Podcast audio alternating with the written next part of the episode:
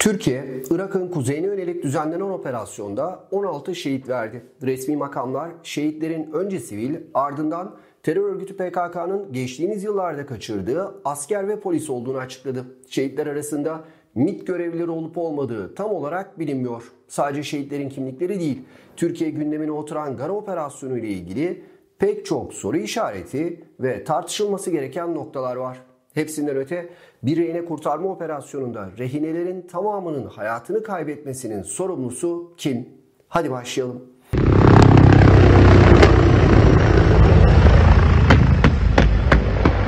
Türk Silahlı Kuvvetleri 10 Şubat'ta Pençe Kartal 2 adlı bir operasyon başlattı. Hedef sınırın hemen öbür tarafındaki PKK'ya ait sığınaklar ve alanlardı. Anadolu Ajansı ve TRT'nin geçtiği haberlere göre operasyonda her şey yolundaydı. Haberlerde geçtiğimiz günlerde Milli Savunma Bakanı Hulusi Akar'ın Erbil'e yaptığı ziyarete dikkat çekiliyor ve ikinci kandil olarak adlandırılan Gara'ya düzenlenen operasyonun çok önemli olduğu vurgulanıyordu.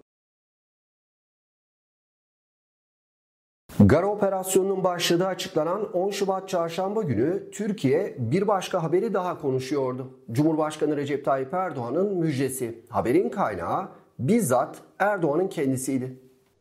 Çarşamba günü millete sesleniş konuşmamı izlemenizi özellikle tavsiye ediyorum. İnşallah sizlere birçok güzellikleri orada takdim edeceğim.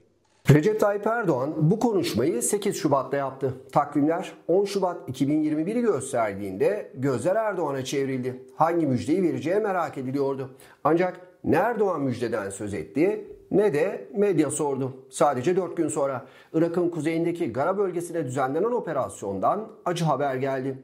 Milli Savunma Bakanı Hulusi Akar, üçü üst düzey yönetici olmak üzere 50'den fazla teröristin öldürüldüğünü ancak 13 şehit verildiğini söyledi. Akar, şehitlerin sivil olduğunu belirtti. Alıkonulan 13 vatandaşımızın naaşlarına ulaşılmıştır. Masum ve silahsız vatandaşlarımızdan birinin omuzundan diğer 12 vatandaşımızın başlarından vurularak şehit edildikleri tespit edilmiştir. Ancak ortada garip bir durum vardı. Gara operasyonu temelde bir rehine kurtarma operasyonuydu. 13 rehinenin hepsi hayatını kaybetmiş olmasına rağmen Milli Savunma Bakanı Hulusi Akar ve Genelkurmay Başkanı Yaşar Güler büyük bir başarıdan söz ediyordu.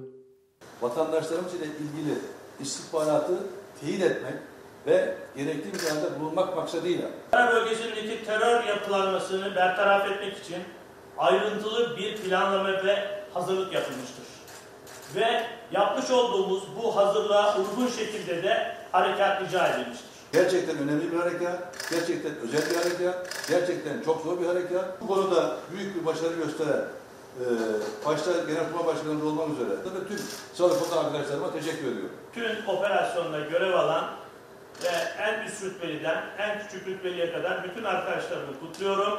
Hepsinin gözlerinden öpüyorum. Akar ve Güler'in şehitlerin kimlikleriyle ilgili neden konuşmadıkları kısmına geçmeden önce Cumhurbaşkanı Erdoğan'la ilgili bir parantez açmak gerekiyor. Acaba Erdoğan rehineleri kurtarıp siyasi bir şov yapmak ve günden güne eriyen Cumhur İttifakı'nı güçlendirmek için bir müjde mi vermek istemişti? Bunu kesin olarak söylemek zor.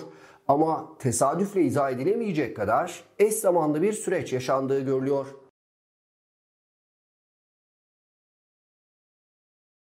Gerçek uzun süre kamuoyundan saklanamadı. Ne günler öncesinden müjde vaat eden Cumhurbaşkanı Erdoğan ne de başarılı bir operasyon yaptıklarını söyleyen Milli Savunma Bakanı Akar ve Genelkurmay Başkanı Güler ortalıkta yoktu. Malatya Valisi Aydın Barış'a açıklama yaptırıldı.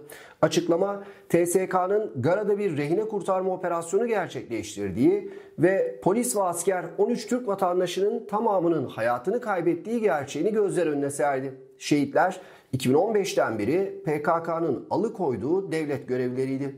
Şehit edilen evlatlarımızdan kimliği tespit edilenlerin hava savunma uzman çavuş Hüseyin Sarı, polis memuru Sedat Yabalak, jandarma personel assubay çavuş Semih Özbey, tankçı er Adil Kabaklı, İstanbul Emniyet Müdürlüğü'nde görevli polis memuru Vedat Kaya, jandarma er Süleyman Sungur, uzman erbaş Mevlüt Kahveci, topçu er Müslüm Altıntaş. Adıyaman nüfusuna kayıtlı vatandaşımız Aydın Köse, Samsun nüfusuna kayıtlı vatandaşımız Muhammed Salih Kanca oldukları anlaşılmıştır. Malatya Valisi'nin açıklaması sonrası internete bir fişleme listesi düştü. Listede 7405 numaralı sırada 14 Şubat 2021 günü Gara'da şehit olan polis memuru Vedat Kaya'nın da adı vardı. 2015 yılı Temmuz ayında kaçırılan şehit polis Gülen cemaat üyesi olmakla suçlanıyordu. Bir başka ifadeyle devlet içerisindeki bazı güç odakları PKK'nın kaçırdığı bir polis memuruna 15 Temmuz'dan çok önce hürriyetinden mahrum olmasına rağmen terörist muamelesi yapmaktan çekinmemişti. Ta ki şehit haberi gelene kadar. Şehitlerimizden eee, polis Vedat Kaya için şu anda Mardin'de cenaze töreni düzenleniyor. Orada durmasına siz izin veriyorsunuz. Eğer isteseniz e, bunu 3 yıl önce de yapabilirdiniz. Şimdi de yaparsınız. Neden alınmıyor? Kardeşimin suçu ne? Vatanını koruyor diye mi suçlu? Fakir çocuğu diye mi?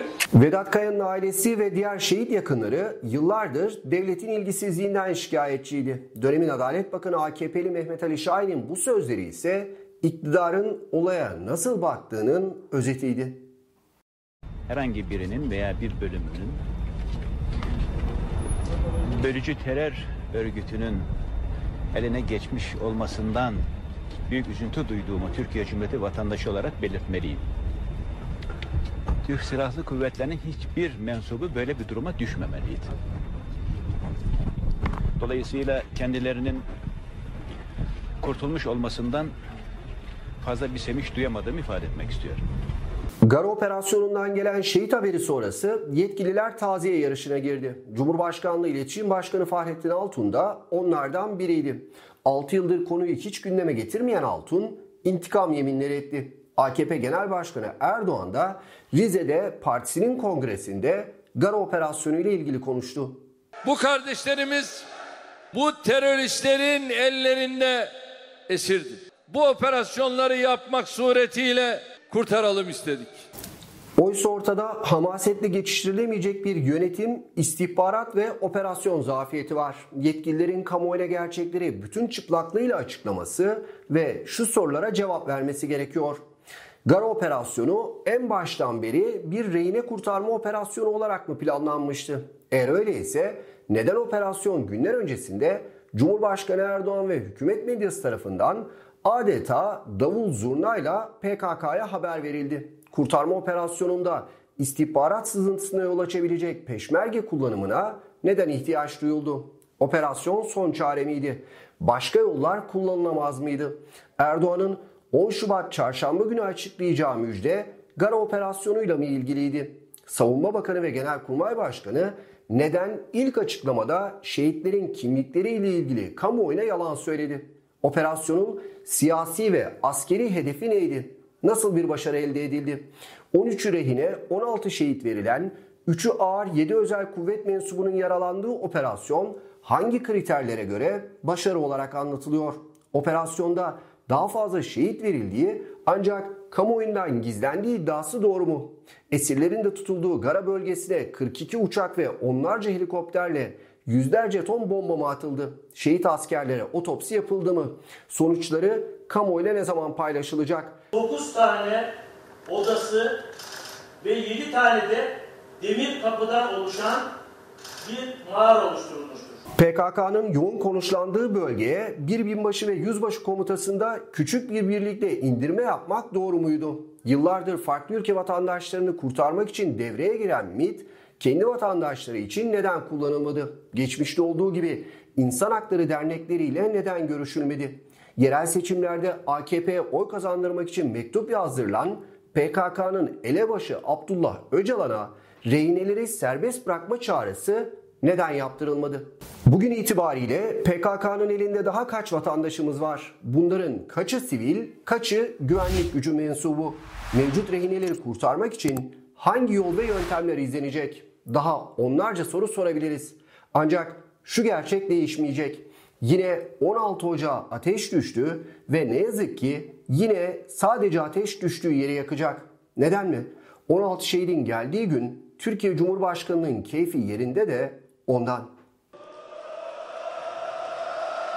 Bak gençler nasıl coştu görüyorsunuz.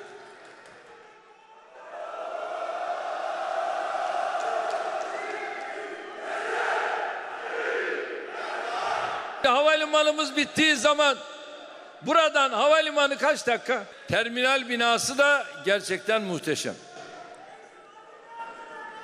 Onu karıştırma şimdi dur.